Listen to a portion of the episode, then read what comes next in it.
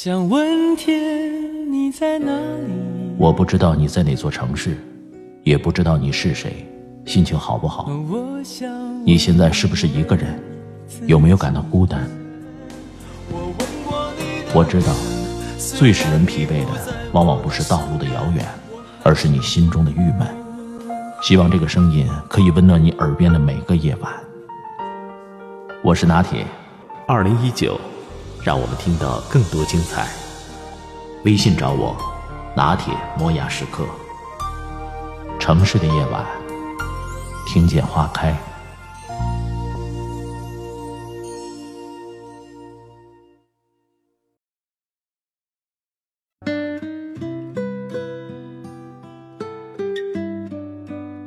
之前有科学家做过一项关于英国人耐心时限的研究，结果发现互联网的便利让人们的耐心大不如前。如果网页的打开时间超过一分钟，七成人开始不耐烦；打电话时的平均忍耐极限是五分四秒；等餐时间超过八分三十八秒便会冒火；和朋友见面迟到超过十分零一秒，对方就会很愤怒。上门服务超过十分四十三秒，客户肯定没有好脸色。在收到短信或者语音邮件时，英国人一般期待能在十三分十六秒之内得到回复。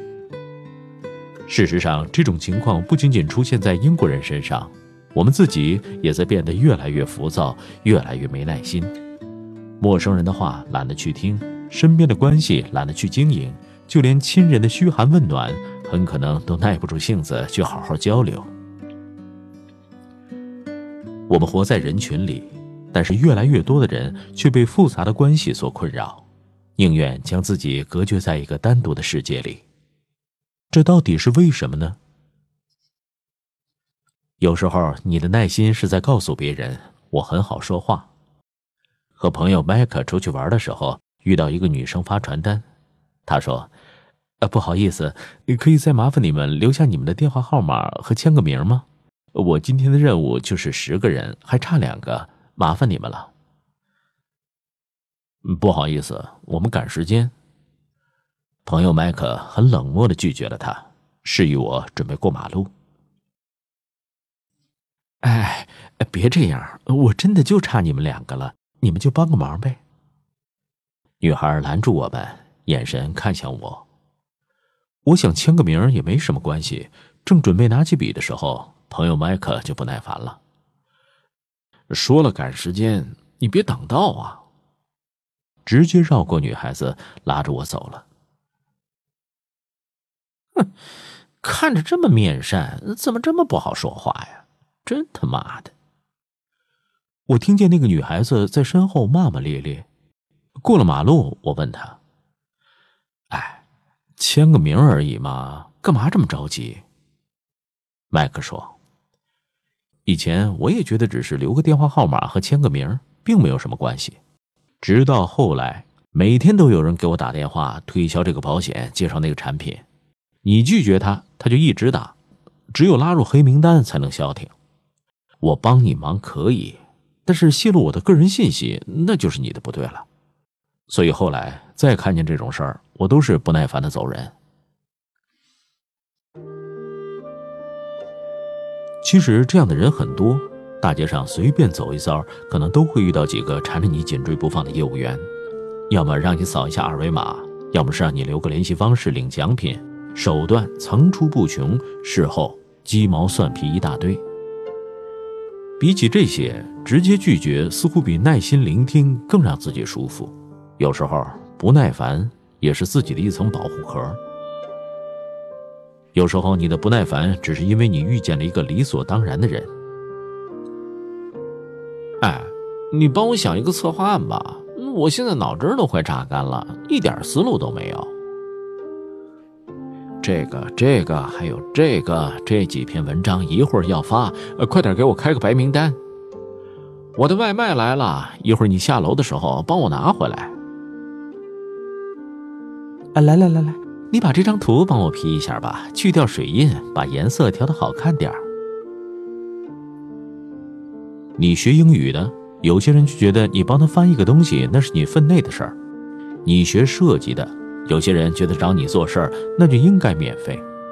有再一再二，就有再三再四。时间一长，谢谢也不愿意说了。你从朋友的身份变成了他心中随叫随到的影子，寸步不离，还必须被踩在脚下。虽然没有到十恶不赦的地步，但人的耐心会被慢慢磨掉的。那些仗着彼此之间有一些联系，就理所当然的找你帮忙，还不允许你有任何情绪的人，怎么能不让人心烦？要知道，别人帮你是情分，不帮你是本分，没有谁应该心平气和的救你于水火。还有些时候，你的不耐烦来自于那些不靠谱的人。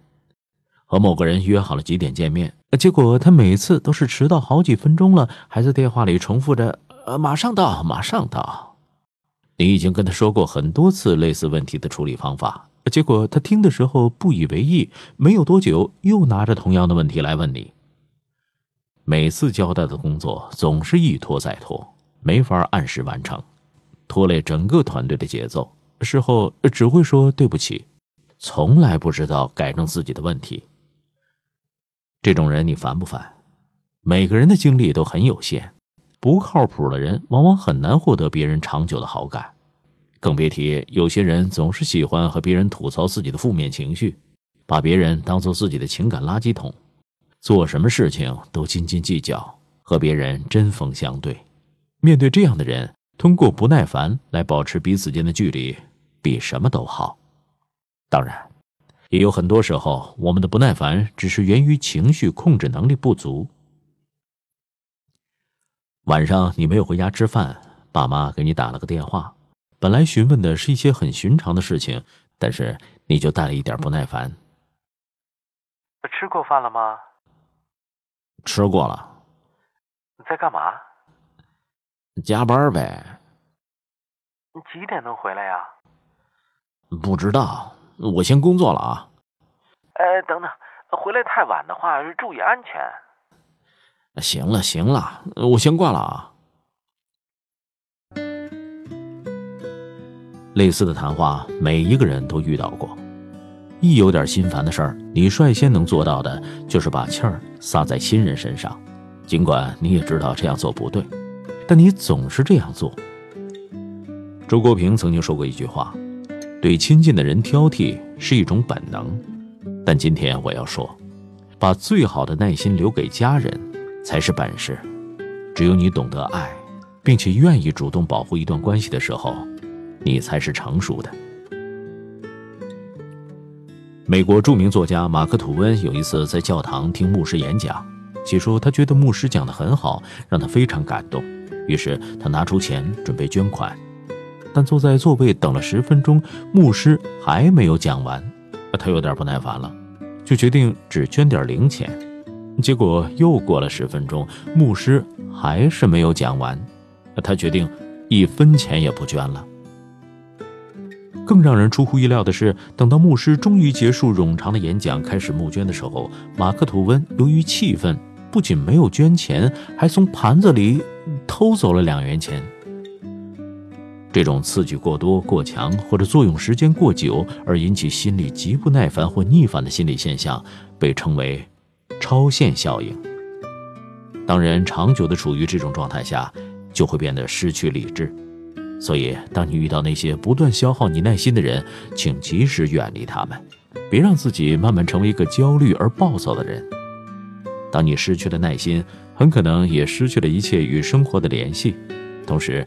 也请你做一个情绪稳定的人，耐心做事儿，耐心待人，遇到问题常思己过，而不是急着把责任推卸给别人。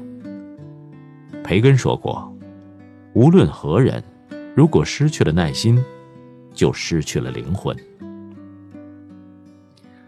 好的生活需要的是细水长流，你有耐心，才能过好这一生。